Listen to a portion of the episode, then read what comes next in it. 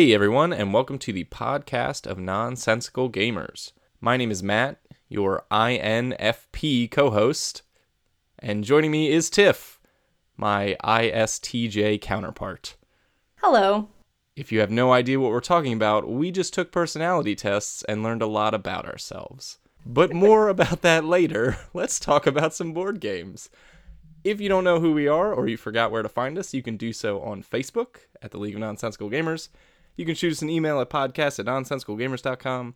Join us over on the BGG Guild number 2077. Join the conversation. Find us over on YouTube by searching for the League of Nonsensical Gamers. We have some great videos. Tiff, have you released anything recently? Mm, I put out two more videos. Now I don't remember what they are. I expect you to know what you're making, Tiff. Okay.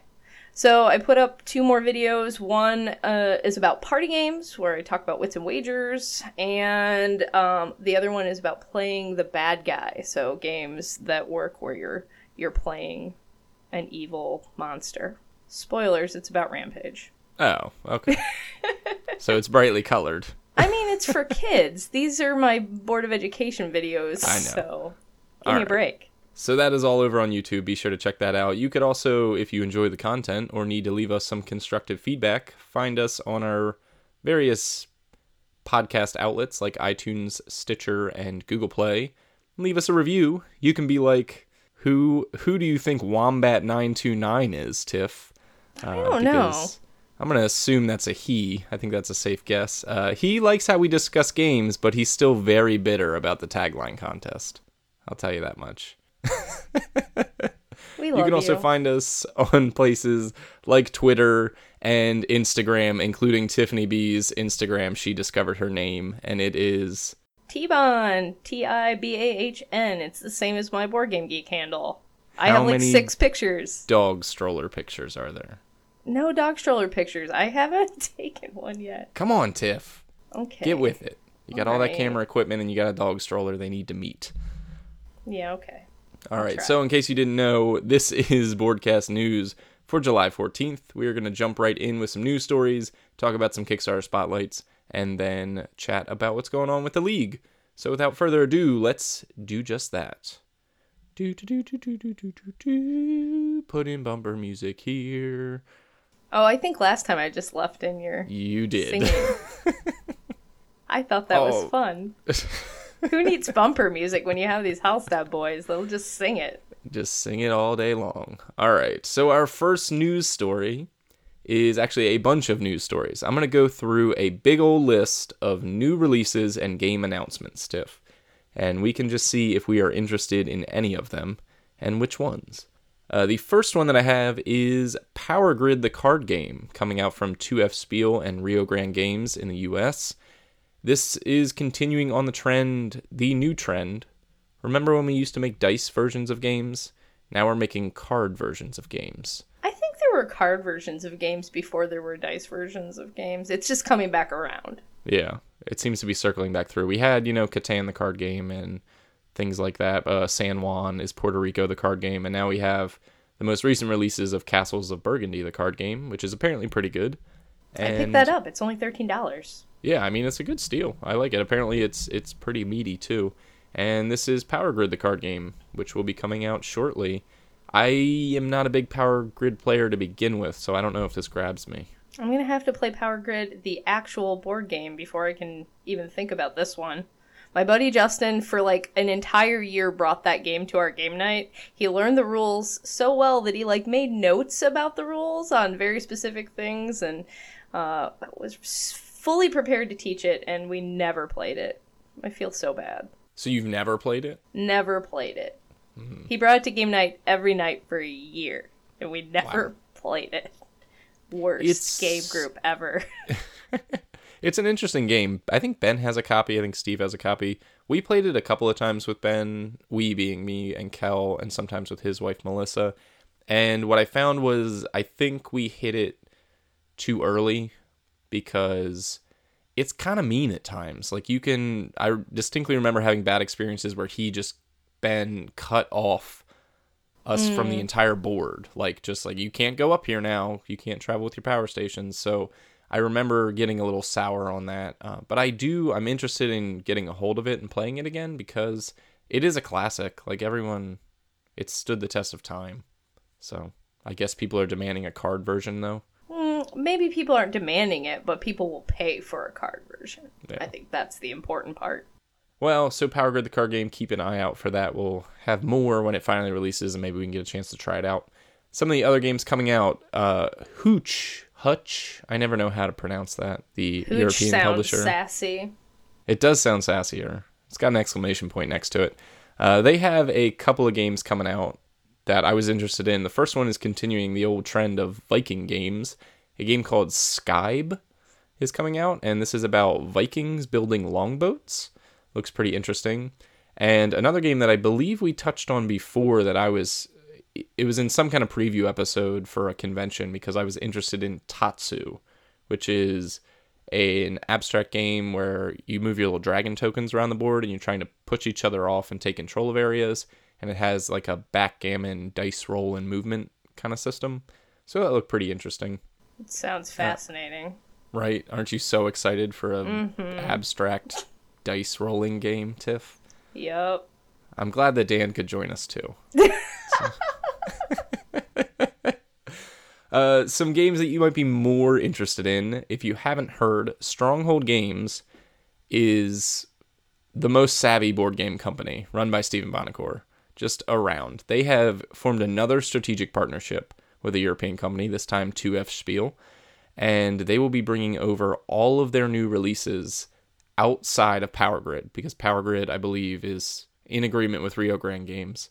But uh, everything from 2F Spiele will be coming through Stronghold Games now, and there are two games that they have kind of used to announce the partnership.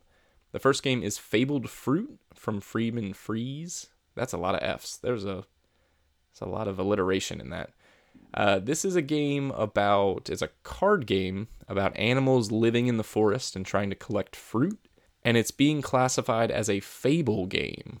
That's like the think like legacy game or deck building game. Like fable game is a new style of game from Friedemann Friese that changes incrementally throughout the gameplays, but it's not a legacy game.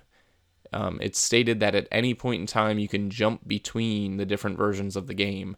So you're not ripping up anything or stickering anything. You can always go back to the beginning and have kind of that infinite replayability, but it is a game that will change as you play through it. That Oh, so cool. it's like a legacy game for like neat freaks like me who can't rip up their stuff and Yeah. put stickers on it. It's like a that. legacy game that everyone wants. You know, Thank you. the system that everyone wants. So that's kind of cool. And the other one is Fuji Flush, and you'd be excited, and you're the the little spirit of Dan that also is with you in your recording studio will also He's be always in my heart. Right here. in a Bluxen style card game, Fuji Flush. And it actually has a pretty unique backstory. I read in the news article that Friedemann Friese, under a pseudonym, sent this game out and kind of distributed a prototype of it that was pretty bland. He wanted to see what the impressions of well known designers and reviewers would think before attaching his name to it. And oddly enough, the game kind of fell flat. People weren't terribly excited about it, but now he's kind of come full circle, announced that it's his game. It's called Fuji Flush. It's a game where you're trying to discard your whole hand through a unique play mechanism, and uh, it's got his name attached to it. So now we can see whether or not it will get kind of that rise to to infamy. I played this. You did? How is it? Um. Well, it- It's a game. it's a game. No, it, I liked it. I mean, it, it does feel like that sort of a Bluxeny style. I don't remember the exact details of everything because it was kind of late in the con, and it was one. I think it was might have been one of the last games I played on one Really? day, but uh, or it was on Sunday or something like that where my brain wasn't one hundred percent there. But yeah, it was fun. I'm. I remember thinking afterwards that I will buy it when it comes out. So Yeah. there you go. Are you buying it on name alone? Just because of the two F's, yes. No, Solid. no. I, I, I, I, you, I guess you never know if you're buying it on name alone, right? well, I guess you. Well, yeah, I don't know. Obviously, the name makes a difference. Well, but I kind of had a feeling of who the designer was while I sat down to play it because it was called gotcha. Fuji Flush. okay, Well, so I mean, it wasn't the finished game, I don't think, but yeah, it was just like a demo version. Yeah. so those are the two games that uh, Stronghold announced this partnership with. So stay tuned for more. I'm sure there will be more along the way. Smart. Shout out to Stronghold Games for bringing every game ever and partnering with everyone ever. It's kind of crazy how good smart. he is at this. He's savvy, that's for sure. So next up on the list, we have a couple of things from Kosmos, and the first is that the final le- uh, Legend of Andor expansions will be coming out. They'll have a, I think, a small character pack, and they'll have a more full kind of adventure campaign that'll be coming out. I still have that game and would like to play it. It's on my unplayed stack of shame, so we'll see if I can get to that. A pretty cool game called Luther, which is marking the anniversary of Martin Luther's 95 Theses, will be coming out through Kosmos. Sounds pretty interesting. Uh, a game that I'm excited for, I still do not have a copy of Targi, but I know that it is that good, and I need to have it. But we the could play it online. We can't. I think you and I. You're the one who introduced it to me Oh, on BGA. okay. I think. So back that must we have been a while ago. before we knew the the distance between our personality types, and we can no longer be friends. Because I can't have I'm glad we took that test. Tiff. Yeah, just. well, there will be an expansion for Targi, and I think this will probably be a pretty hot item. So keep an eye out for that. Hopefully, maybe it'll come with a reprint because I can get I can get my hands on Targi finally because it's always out of print. Uh, and then they also have something that I'm interested in. They have three little games that they're calling escape room games, which are basically small box like puzzles that you play with your friends, and they're they're kind of one and done. But I have really kind of jumped into the escape room movement. I think I've done about four of them. I really enjoy the the puzzle, the time frame, kind of working with your friends. So I'm interested to see how this transitions into board gaming because it seems like a natural fit. Okay. No, you're not a fan of being locked in a room for an hour, Tiff? Oh God. Being forced to escape? Um, I don't know. It'll be interesting to see what it looks like, but All right, so I I'm don't have not Tiff's. super I don't it. have Tiff's attention yet. Let's keep on going because if there's one thing I know that she loves, it's Rattle Battle Grab the Loot. oh God. No, okay. Rattle Battle has a new ex- uh, scenario expansion that'll be coming out, so keep an eye out for that. It will introduce some NPC characters, some different scenarios to play that'll dictate the game rules and things like that. Uh, you can check that out. It's surprising, at least to me, because I know the reception for Rattle Battle was not huge. I'm surprised that they are releasing an expansion. I wonder if they already had it planned. I wonder if the expansion fixes the complaints that people had about the game. Like Uh, maybe they're could hope. hoping. Yeah, I don't know. but I yeah, it was mediocre at best. Uh, the old rattle battle. So we'll see how that works out. I think that's a Gen Con release. Now, something that Tiff can actually get behind. How do you feel about the expansion to Shakespeare, Shakespeare Backstage? Insta buy is how I feel about that. Yeah. Yeah, new costumes, new people to hire, things like that. It sounds like not too much in terms of mechanisms being added, but more of the the stuff that you love.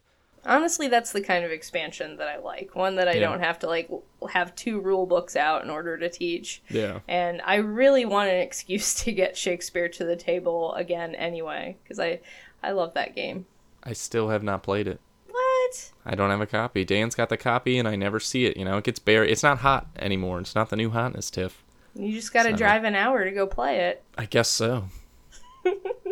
Uh, so more that uh, sounds pretty cool. The Sherlock Holmes new edition has been announced. I guess this is Consulting Detective because it's now under the Space Cowboys label.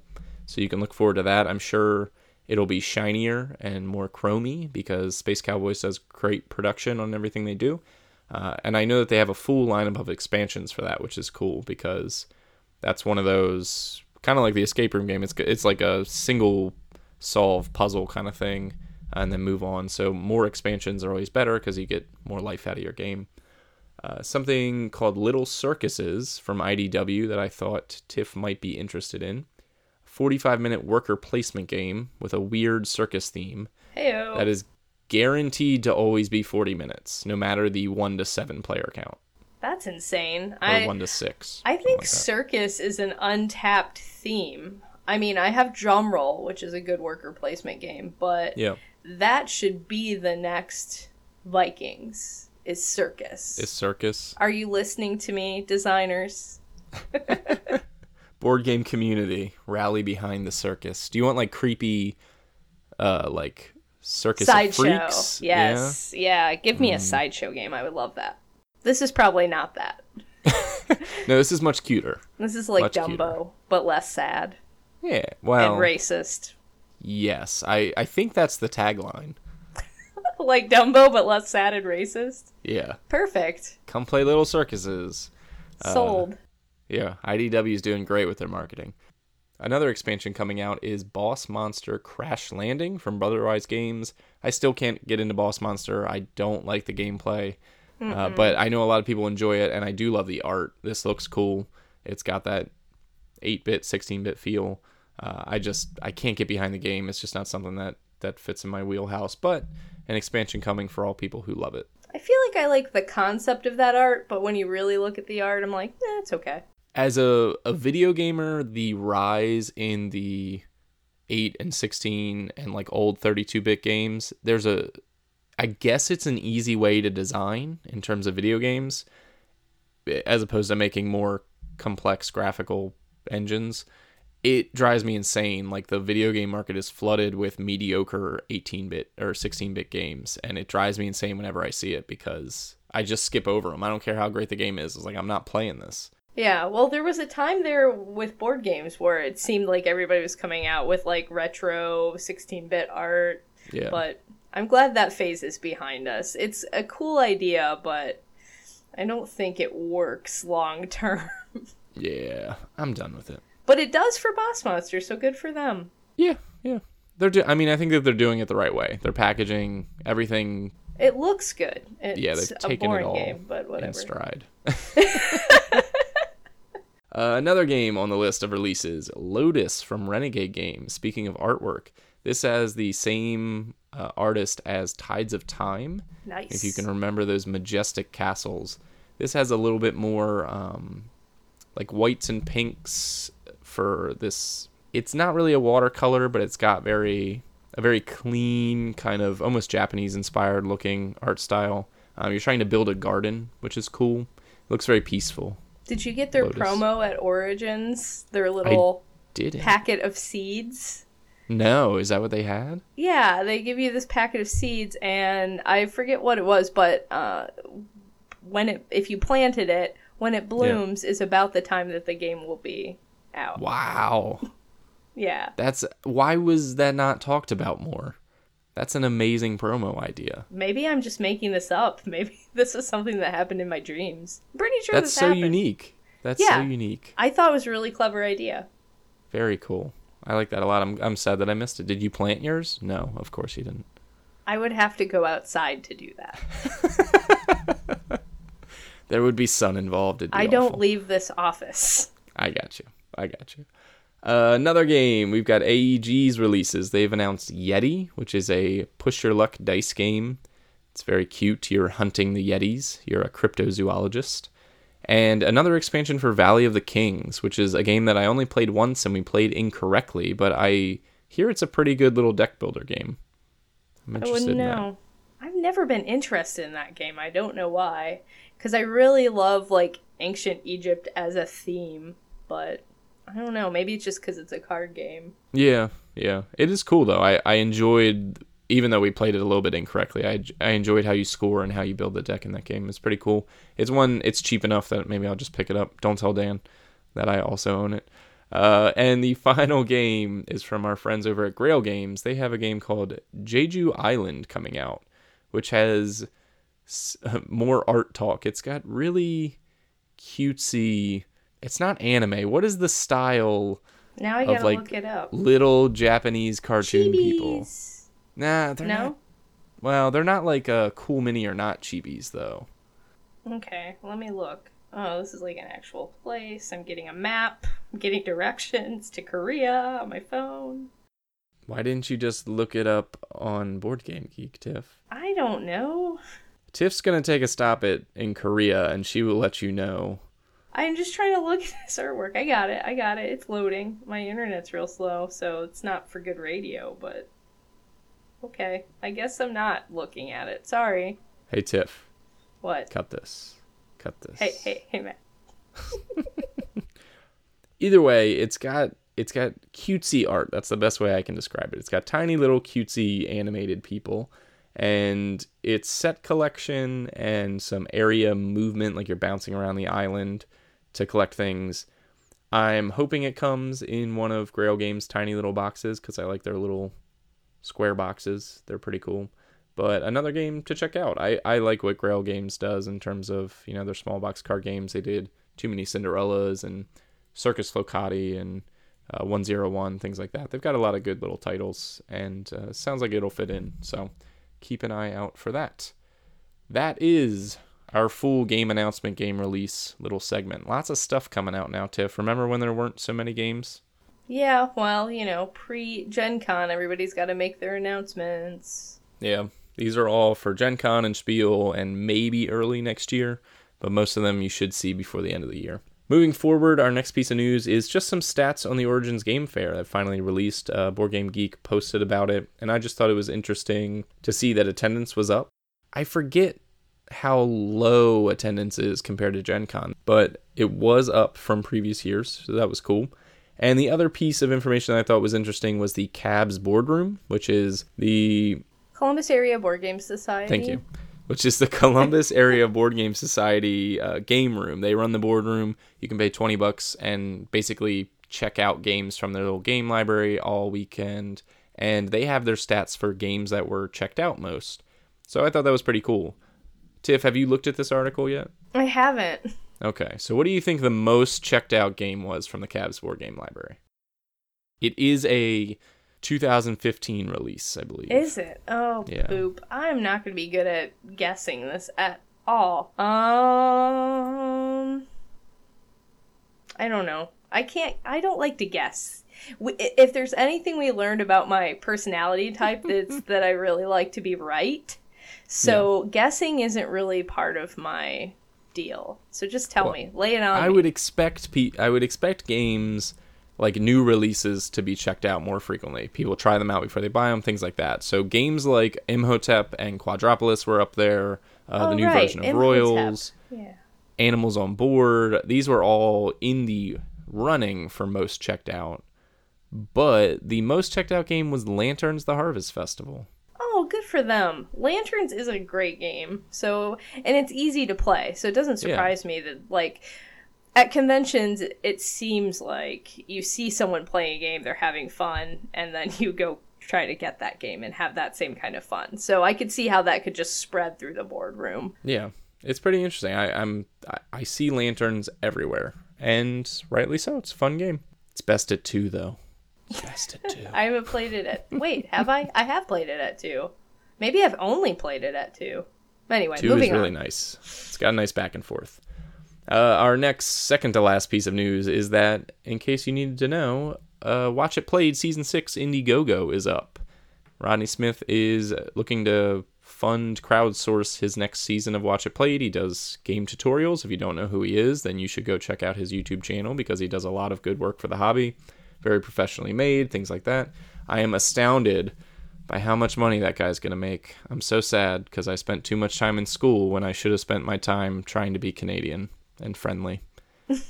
But You think it's because he's friendly? I I think thi- it's well, I because mean- everybody hates learning the rules to their game. that is partially true. He also puts out a very good product, though. Yes, he does. It's not just. It's He's, not he's just very his good looks.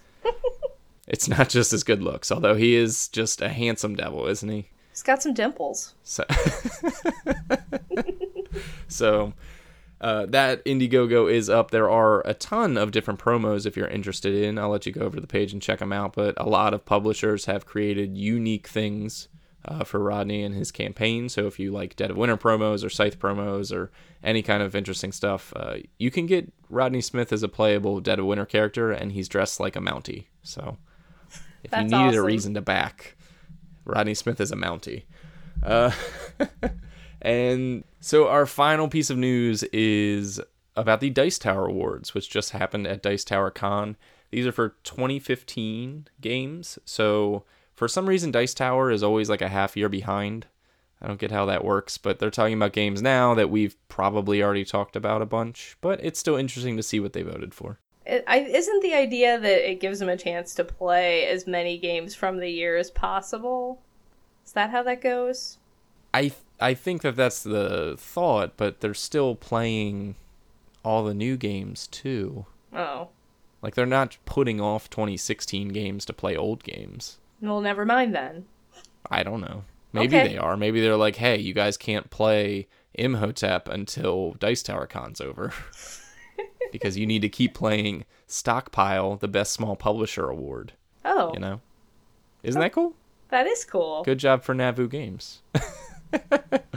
Guess what the best party game was? Um, Codenames? Yeah, there you go.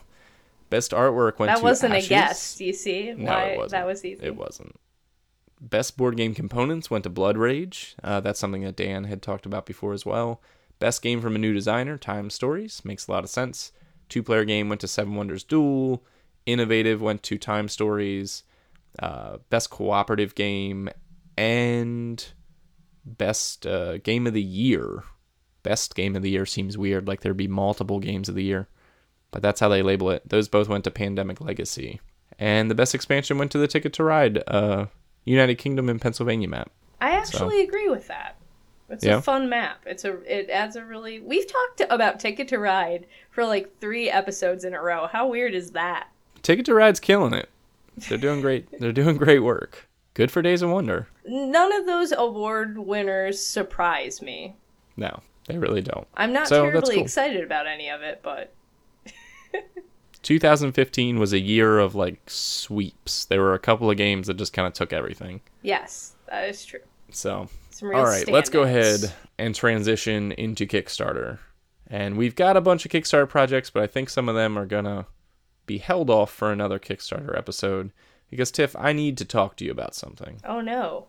And I didn't I didn't tell you that this was in the show notes. I mean, I put it in the show notes, but I didn't tell you. I have a situation and I want you to weigh in on it. This is some board game discussion. Okay? Okay. But it is related to Kickstarter. Does it have So- to do with the 20 games you backed last week? It does not have to do with the 20 games I backed. I backed 6, I think. Well, I got a lot of notifications, that's all I know. Well, maybe I, it's not my fault that you keep tabs on my life. I'm going to have to stop being friends with you. Well, we already determined that. Remember the personality test, Tiff? Oh right, we can't be friends. Go on. All right. So, Kickstarter question for you. And this is, I need to preface this with in no way is this conversation that I'm about to have with you. I'm to I'm to speak in specifics, but in no way is it to call anyone out, is to, you know, hate on anyone. I'm not starting a flame war. I'm not trying to cause a ruckus. I'm literally trying to get your opinion on this. Oh no, now I'm getting nervous. No, there's nothing to be nervous about. So basically, what happened was I backed Scythe.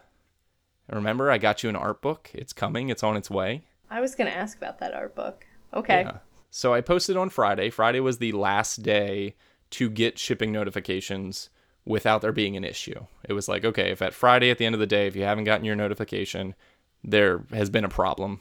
Contact Jamey Stegmaier from Stonemaier Games. So I posted on Twitter a joke, a little sad faced frog guy, and said, one day I'll get my shipping notification.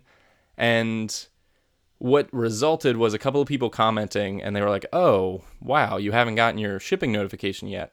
I didn't back, but I already bought my game and they mentioned two lo- two retail locations. They bought from Miniature Market and they bought from Quickie Games and already received their collector's edition copies. So, two people who didn't back had bought their games from a retailer before I even got my shipping notification for my game. Ouch. Yeah. So I was a little a little peeved about that and probably didn't do the mature thing and take a breath. I Oh, decided no. to tag Stonemaier Games in my tweets and like why is this happening? Why did this happen? This is kind of weird. And I know there was some discussion about retailers being backers. So Miniature Market and Quickie Games actually backed at a backer level and the idea is that they are free to do what they want with their games once they receive them. Just like if you backed the game and got your game, you could sell it immediately for eight hundred dollars, and Yeah, that's your Dan. prerogative. You can totally do that. So, so I understand that point of like, okay, so miniature market in this case is just a they're just another person. They backed and they can sell their games as they wish. But retail release isn't technically until August, and I was still waiting on my game as a backer. So uh, basically, the internet took hold, and there was some conversation over, you know, how do we feel about this idea? So, what are your thoughts on on people on non-backers receiving their games before backers, given this specific context? Well, I think it's really easy to have the knee jerk reaction. And I did. Like, oh, you don't want to see that. Because I've been on that side of things where I backed something, hadn't quite got it shipped out to me, and then it released, wide release at Gen Con. And I could have had the game in my hands at Gen Con, but instead I was waiting on a shipment. That's happened to me a couple of times. And it is a little frustrating, but I just got to take a step back. I think everybody should consider that board game publishers need to make money. And if they're selling their games through a retailer and that retailer is backing the Kickstarter, I mean, they went through the proper channels. Yeah, okay, like a couple of guys got a game before you did. How many unplayed games do you have in your collection? That's Yeah. that's the real ultimate question for all of it. I mean, you can wait. All for every single game that I've ever played, there's no game that I needed now. There are times where I felt that way, but Mm-hmm. you get over it eventually. Yeah, and I most certainly have. And and talking to people on Twitter, you know, thank you to the people who discussed with me. I I enjoyed having the conversation because it's it's what I need. Like when you're feeling that way, you need someone to talk with you, not fight with you. They can disagree, but you need someone to talk with you to like just even you out. Like if I would have sat by myself and no one would have said anything, I would have just stewed. But Yes. fortunately people were like, "Hey Matt, you're right," or "Hey Matt, you're wrong," and that conversation is like, "All right, this levels me out." So I appreciated that. It just was and I completely agree. It was never a matter of like exclusivity. It was never like I want my game. It was hmm. more just the idea that I put up the money up front and I still haven't gotten my product and not even treating it like a pre-order service like I backed with the intention of supporting the project but these people who did not support the project have managed to reap the benefits of my money before me I guess Yeah, I, I mean, So it's I- interesting. It's, definitely a little annoying, and I can Yeah. definitely understand not being super pleased with it. But Yeah. I don't know. You're you're. Did they have to pay more for it? Because if miniature market, The I think that miniature market I I checked some prices and they were selling it for below retail, but I think they were selling it for slightly more than the Kickstarter. So I mean, I, I accept that that I mean that the they were getting it at an increased price but a decreased price. It was kind of like in between. Um, because but that's how I got my Euphoria Deluxe can, uh, edition was through miniature market, and, but I paid more for it than the Kickstarter backers. Yeah, yeah. So So I don't know. Yeah, and uh, again, not trying to start anything, and I think that Jamey Stegmaier he contacted me through Twitter. We discussed about it, and he defended his point, and I defended my point, and we just kind of ended in a civil disagreement. I'm not expecting anyone to to agree with me, but he was very courteous. He there was no issue with that, so I'm not trying to draw attention negatively towards his company. I think that he stood by his word, and he's clearly doing things the right way when it comes to Kickstarter. It was just it rubbed me the wrong way, you know. That was all it was. And I mean, the thing about it is when you're dealing with these larger Kickstarter projects, I, th- I think that's the problem when it gets to running your whole entire publishing stuff through Kickstarter is because you, you become more popular and you have these huge projects, and then not everything's going out at this there's like a huge timetable and there's a huge Yeah, difference between yeah. when one person is getting a game and another whereas if it's like this tiny mom and pop and i have everything in my kitchen you know Yeah. Yeah. then then i'm mailing everything out on the same day and it's more or less getting there within a day or two whereas these bigger projects can have like a week or two difference and in the grand scheme of things it really doesn't matter but when you're sitting there on twitter and you're watching someone play the game that you backed i don't know Yeah. it can be rough so i can see both sides of it but it kind of just depends on why you're becoming a backer. Do you want to Yeah. support the game? Is that your primary thing, or are you someone who's in it for exclusives and getting things faster? I don't know. It, it can go either way. So that's my quick my Kickstarter question of the day. Whew, I did it. You made it through. It wasn't that bad. it wasn't. Life goes on, and I'll have Scythe and I'll annoy all of our listeners with talk about it next week probably. But seriously, I want that book. Yeah. Oh no, it's coming. Come I on. want my book too. Come on, Jamey Stegmaier. So Just kidding. yeah, you should be on my side, Tiff, because Right. It's my it's book holding up your book that holds that's in the balance. Yeah. It will be here on Friday. So, all right, let's talk about some Kickstarter projects quickly.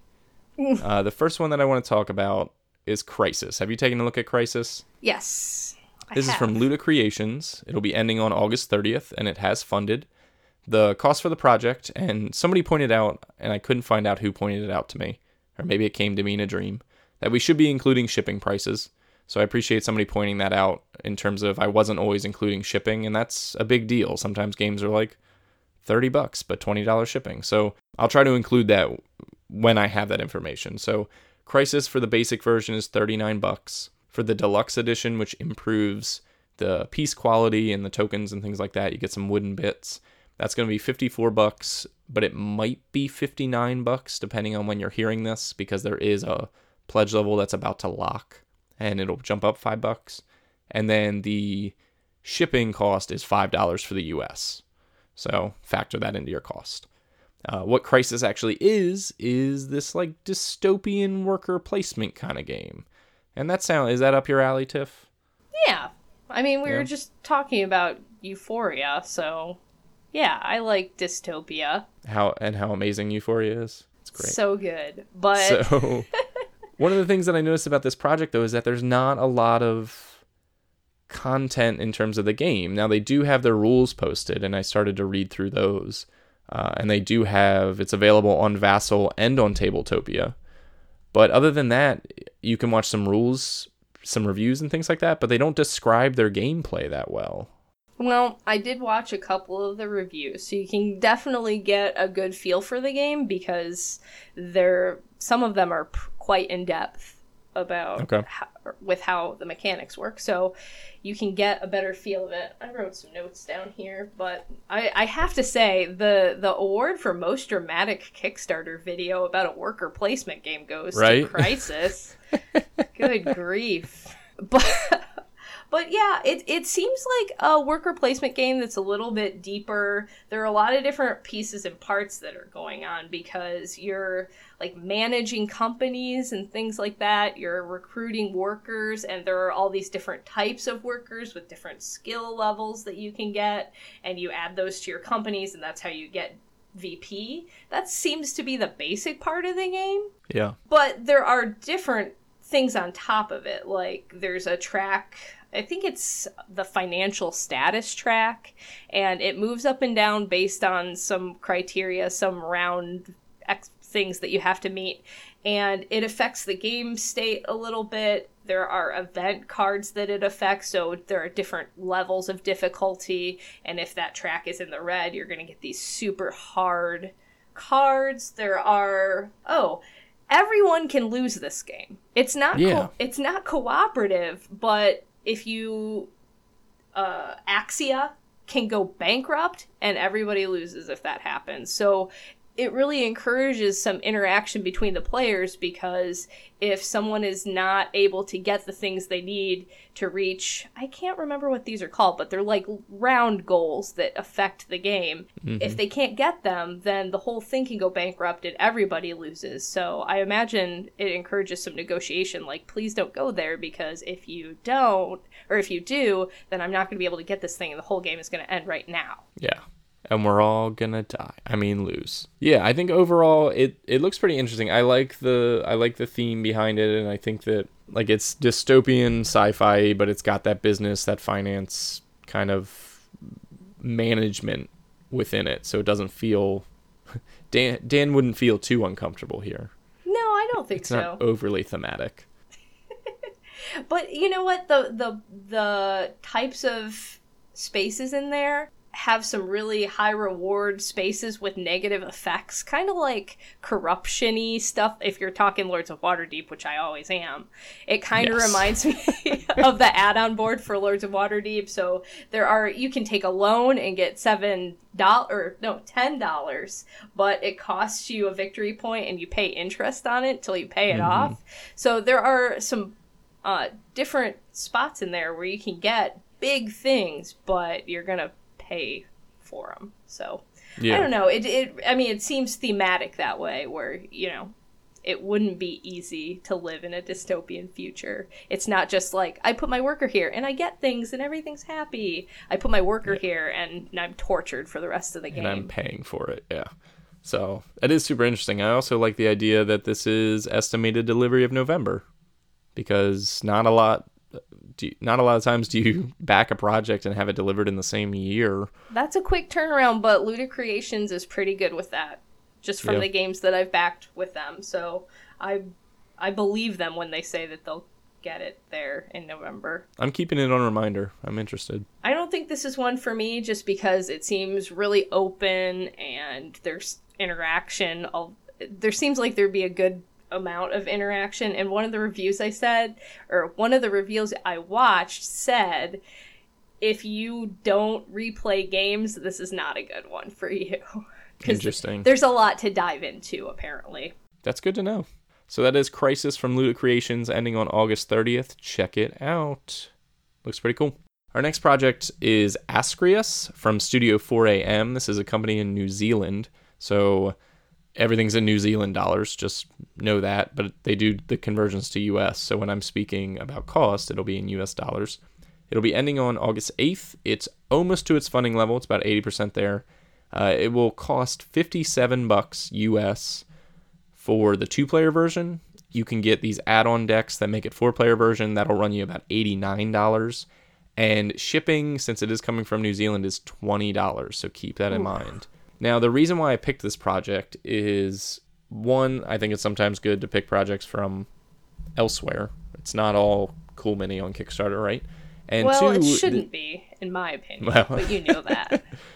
But uh, this is a small resurgence of the dice crafting system that we saw in Rattlebones to some extent.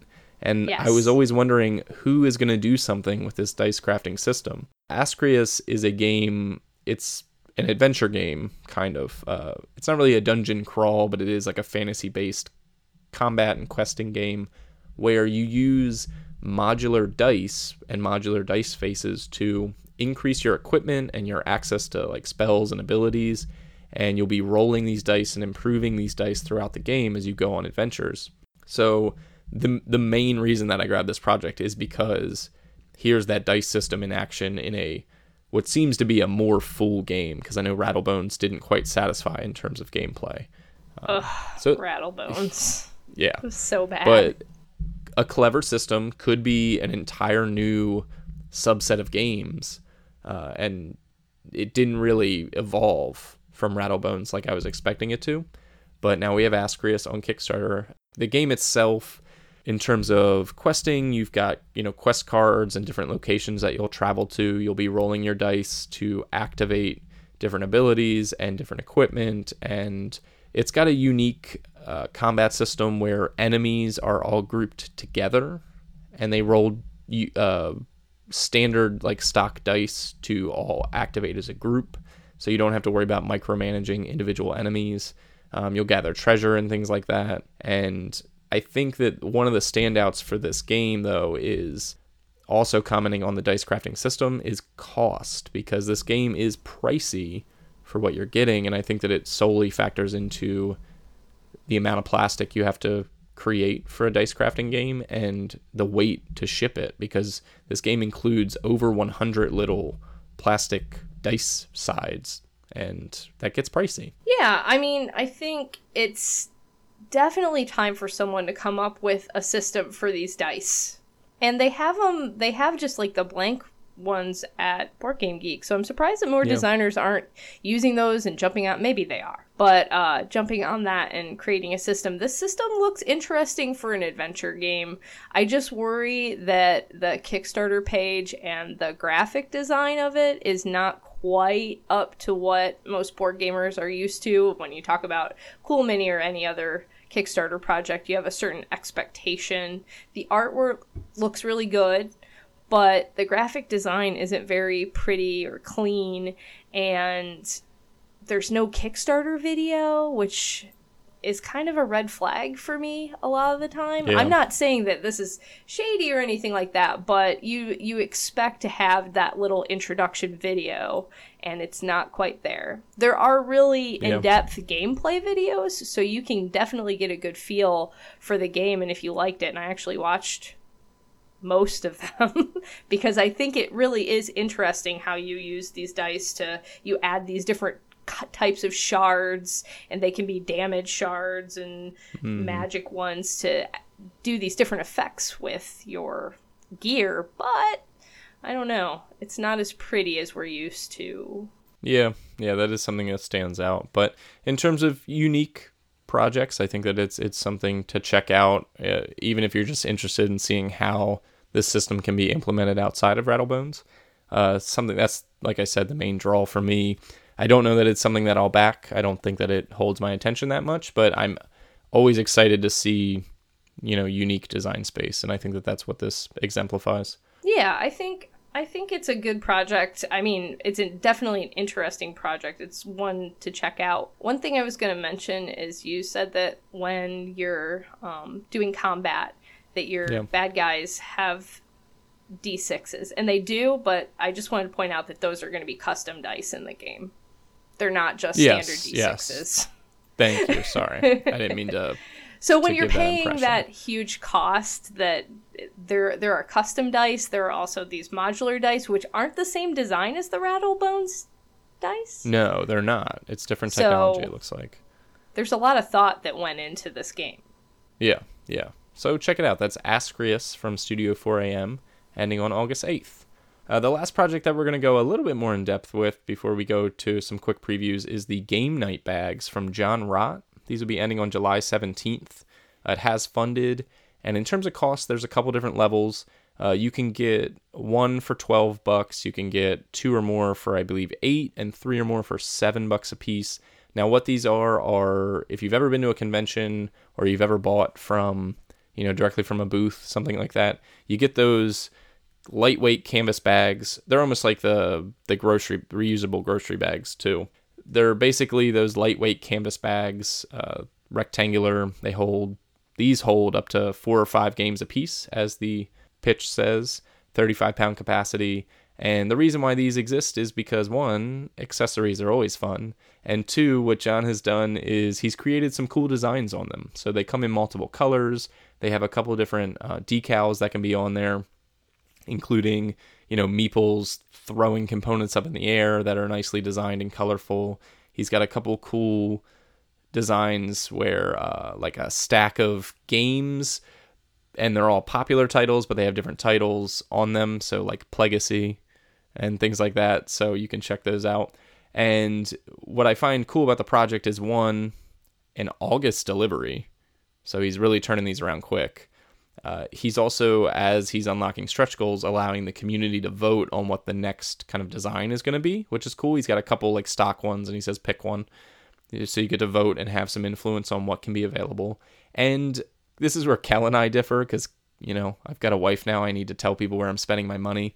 She thinks that these are a little pricey for what they are. You know, seven, eight, nine bucks a piece. But I like custom stuff, and I think that in the wave of 130 170 dollar custom bags it's nice to see a cheaper alternative. And i use those little blue cool stuff bags all the time. So if this is anything like that i'll pay seven bucks for a cool one with a decal. I think that that's neat Well, that's what I want to know. How do they compare to the cool stuff bags? It says they're, you know, reinforced and, and made for a heavy capacity. I don't know what the capacity of my cool stuff bag is, but I get those for free when I buy games. I don't know. I can see your point on it.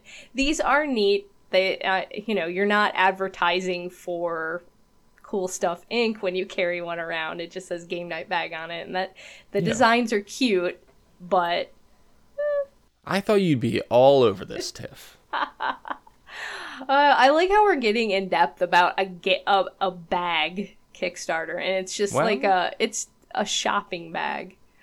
Yeah. No, I, I, I can see. I just want to see what these look like. I'll probably go to their booth because they have one at Gen Con. You can get these Yeah. games, you know, or these bags for Gen Con pickup. So I might go and check one out. And I just want to. I guess I could take a tape measure and and see if there's a difference between the standard shopping bags that we get when we buy games at conventions. Um, maybe if you don't have those, this would be a good thing. Now this says know. that they can hold four to five big box games. So and I know that the cool stuff one that I has can only hold I think a max three or four. That's probably right. Man, I don't know if I want to carry around 35 pounds of games, but I guess it's good that they make a game where you can, because I see people doing that all the time at conventions. Yeah, well that's the other thing. Remember Dan, we talked about Dan has um one of the bags that we featured previously that were on Kickstarter and it is great. It can hold 5 or 6 games, big box games, has all this carrying capacity, but what I never think to consider is do I want to be carrying around 35 pounds worth of games in my bag? well, and you know the thing about that game, that bag, which is different from this one, is that bag in itself is a little heavy because it has all the padding. yeah. I mean, that's for that's for freaks like me who really worry about those corners. But Yeah. this is a lighter and much, much, much, much cheaper alternative if you like carrying around six games at a time. I do. I am backing these whether you or Kel say otherwise. Are you getting can't stop me. one? Or are you getting multiples? Right now I've backed for one just to be in the project. Uh, I'm considering two or three only because if I end up not needing them or liking them, I can always kind of use them as a giveaway or a gift or something like that. They're functional and they're cheap. Like this would be a great Christmas present, I think, for gamers. Like I agree. It would be a grab a great couple of these. Christmas present for me.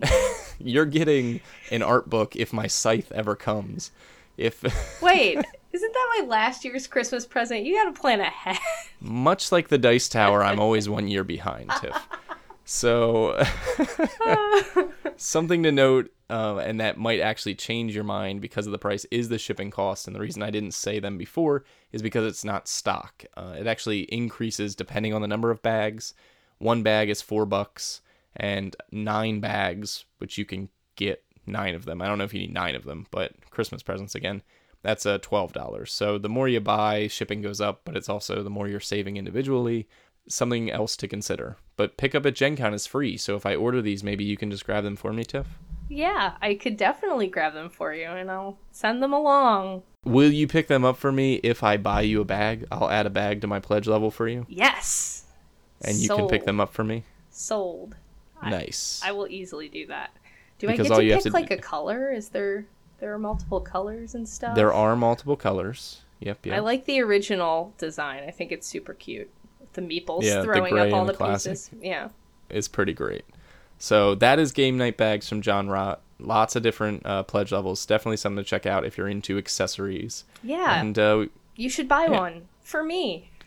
You should- uh, and then I am going to go ahead and quickly go through two quick mentions before we wrap this up because we've just been gabbing, Tiff. just chatting. Well, this is our last podcast as friends, so Oh, that's true. Maybe I should prolong it. The first quick mention I want to make is for the Quiver Gaming Gear premium playmats. And part of the reason I brought this up is because I love playmats, but I also know that you just bought a giant 3x6 playmat at Origins. I did. and I want to I wanted you to see what you could have gotten off of Kickstarter. Thanks. What this is is from Quiver Gaming Gear. It'll be ending on July 26th. Uh, it's only about 30% funded. They've got a goal of $46,000. They are selling high quality multi layered playmats. So they've come up with their own propri- proprietary design that has multiple layers of foam and um, It's it's a rubber backing and then foam and then the gaming suede. What is it? Game? Yes. Yeah. Yeah. Thank you. Sorry. And they actually had previous Kickstarters. They've been selling these mats and other mats and um, other gear before. And the big thing was like they offer a high quality playing surface to play on. They're less slippery as some other game mats or tables. You can kind of they I believe they were the ones who were using like the X-wing miniatures thing because you always bump your minis. Well, their play mats like things don't slide as much. Um, they're really nice. They have a couple of different sizes. You can get a standard playmat for $45. You can get a 3x3, which uh, is a lot of your standard minis game sizes these days, for 129 And you can go up from there. You can get up to, you know, Tiff's 3x6 big old playmat for, for much, much more. They all do have free US shipping. I guess the deal here is how much do you want to pay for a premium playmat, Tiff? Now, you, you spent significantly less than this. Yes, I did. I well, and I I bargained too. I got a deal on my mat. Yeah, you haggled. I haggled, but uh, thank you, Dan Licata, for being so mean to that guy at the booth. It made me seem so Tiff nice. seem so nice. But uh, no, I am super happy with my standard neoprene mat, and I know that their whole thing is that these have some nap to them, so um, it's it's more like professional and what you would see Yeah. in casinos, and I'm sure that it feels really nice. But I kind of like that my mat is slippery. I don't play a lot of miniatures games, so that's Yeah. probably part of it. But like when I'm dealing out cards and they're sliding across that mat. I kind of like it. Um, and this is super expensive. I mean, to get my same mat, we're talking almost $200. And I paid 50 or 60 50 i think for the one i got at origins from i think they're called gamer mats and it has a beautiful space scene on it which i'm enjoying playing everything in space now That's actually one of the things that I do like about this project. Now, you know, our goal isn't to contrast this and say you should go buy a gamer mat. It's just to tell you what else is out there. There are a lot of other playmats out there. One thing I can say is that I have discovered that I like playing on a playmat surface, like you just said. i do Like yeah. we played. I I got my big guild ball mat, which is specifically for guild guild ball, and it's like a dirty uh, soccer pitch kind of thing, which isn't as much fun as space. you when should you just play, play everything on it Yeah, but I well, what I found was is I really liked playing. We played a couple of different games on it, including a minis game and including board games, and I just liked having that matted surface. So in Quiver's favor, I think that if you don't have a playmat and you can afford it, I like playing on a playmat. I think that that's cool. I I think that it enhances the experience in a very trivial way, but in a in a fun way. No, I when I bought my mat at Origins, I was I was immediately in doubt about my purchase. I was like $50. That's like Yeah. the cost. I could get a game for that, and that's always mm-hmm. been my trouble with tables and all these gaming accessories. For as much as I game, I should really not be so weird about spending money on the the accessories that come with it. But at the same time it's just like well i like games and when i put that money up against a game it's kind of tough. Uh, but on the other hand if you con- contrast this to like say buying a game table it's pretty cheap. Yeah. Yeah. so and i'm sure they're really nice. I just want to touch one. Yeah, I'm sure I I have never seen them in person, but I can imagine if they're like that, you know, casino table surface or something like that, they're like high quality. I'm sure that they feel great. And another pro is that if you don't like uh, space scenes or muddy, bloody soccer fields like I have, you these are you can get them in plain, and they have kind of like this textured design to them, but they're plain colored, and you don't have to play every game in space. I chose to get a space I well, but the, it is kind of the most common thing because it is for these miniatures games and like all the Star Wars games and things like that. Space is a very common playmat theme that you will find, especially for the larger ones. You don't you don't get a lot of larger plain mats like these, so that's that's a boon in their direction. a lot of the neoprene ones you can get custom You can either get it plain or you can get your own graphics on it if you wanted to. So Yeah. there is that. A but giant TIFF face. I kind of want to get my Board of Education logo on one. I think that would be cool for my videos, but man, yeah, we have league playmats, but I would love a giant league playmat. Yeah. well, so cool. I think this is worth checking out, especially if you have a lot of disposable income. Yeah, yeah, worth it. Uh, the other project that we're going to quick mention is the Casual Games Insider. This is from Chris James and Stratus Games, ending on August 8th. They are almost funded, a little over 80%. And what this is, is a gaming magazine. So, magazines are not all dead, I promise you. And Casual Games Insider is actually doing really well in case you don't want to read White Dwarf or uh, things like that that are about miniatures games. This is actually about you know lighter games, the board games that we play. They have a lot of good interviews and articles and features. It's well produced. You can get four digital issues for 12 bucks. You can get digital and print issues for 25 bucks. And then if you're also a publisher or a media company like we are or anything like that, you can actually sponsor the magazine and get some ads in the magazine. And I've been surprised by how vast their distribution is. They're in Barnes and Noble. They're working on getting into Books a Million. They're in newsstands. They're, this game gaming magazine is actually pretty popular, which is cool to see because I like anything that helps the hobby grow. So Casual Games Insider is something to check out, especially if you like reading board game media. It's it's not as good as us. You could just send me twenty five dollars and I'll I'll I'll give you something. I'll Guys, talk you to should read. Matt's reviews. He's pretty good at it. and they're free. You don't have to spend any money. No, I don't want to take away spend from I don't want to take away from Casual Games Insider. It is a great magazine. Check it out, uh, and th- and then check out my reviews. They should hire you. both. They should steal you from the league. Well, I could do both one day. Let's go ahead and wrap up the show with a little bit of league news. If you head on over to nonsensicalgamers.com, you can check out what we've been working on. There is a review of Holmes, Sherlock, and Mycroft, a game that we've been talking a lot about lately. Uh, definitely a great two player game. You can see our thoughts on that. We have a review of Adventureland, the family style game from Haba, from your favorite Kramer and Kiesling duo. Well, Dan's favorite, but he's in your heart, Tiff, so I'll just say you. So I have to like Kramer and Kiesling now too. it's like 90% of who Dan is. It's Kramer and Kiesling. The Are two 10% other is- guys. Ninety percent of what Dan is are two other totally Yeah. separate dudes. Yeah. Okay. Uh, we also have a review of Mystic Vale, the new card crafting game from AEG. You can check that out. That should just be hitting stores as this episode releases. So check that out. See if it's worth buying.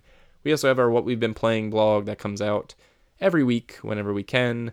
Check out what we've been playing in lieu of the episode when we talk about what we've been playing. So, without any further delay, thank you for joining us for this extended and friendship ending episode of the podcast of Nonsensical Gamers. We appreciate you joining us. If you ever want to chat with us, you can do so on Facebook at the League of Nonsensical Gamers. Shoot us an email at podcast at nonsensicalgamers.com. Find us on the BGG Guild number 2077. Ask for some geek gold for a tiny micro ba- uh, Meeple Shield micro badge. And shout out to Dan Licata for keeping the conversation going. He's got a lot of great topics that he's starting over there, and we've been contributing to, so check those out. Find us on Instagram, uh, Nonsensical Gamers. I'm Cinnamon Buns. Tiff is T Bon, but don't go until she posts a picture of her dog in a stroller. No. If you enjoy the show and you want to give us feedback or tell us how well we're doing, how much you love when Tiff tells me to wrap it up exhaustedly, iTunes reviews, Google Play, and Stitcher are all appreciated. If you want to find us, you can do so on Twitter. Tiff, how do they chat with you about how long this show goes on? I am at Inept Gamer. Finally. You can find Dan at League Nonsense or at scandalous underscore nad. Keep him company while he's in Buffalo. And you can find me at Cinnamon Buns. Thank you all for joining us for this extended episode. Join us next week for episode 40 something. Nine? It's been a pleasure. 49, almost to 50. Tiff, say goodbye and take a deep breath. Goodbye. Forever. Bye forever. Because we're not friends anymore. But you know what else Oh, I, I found forgot. out? I can't be friends with What? Dan either based on his personality, so I don't know. Well, Welcome to the podcast of nonsensical gamers. Three people who hate each other. There's science tells us not to do a show together. Listen, we're friends Sad. despite science. It's fine. We've proved the science wrong. F, you, science.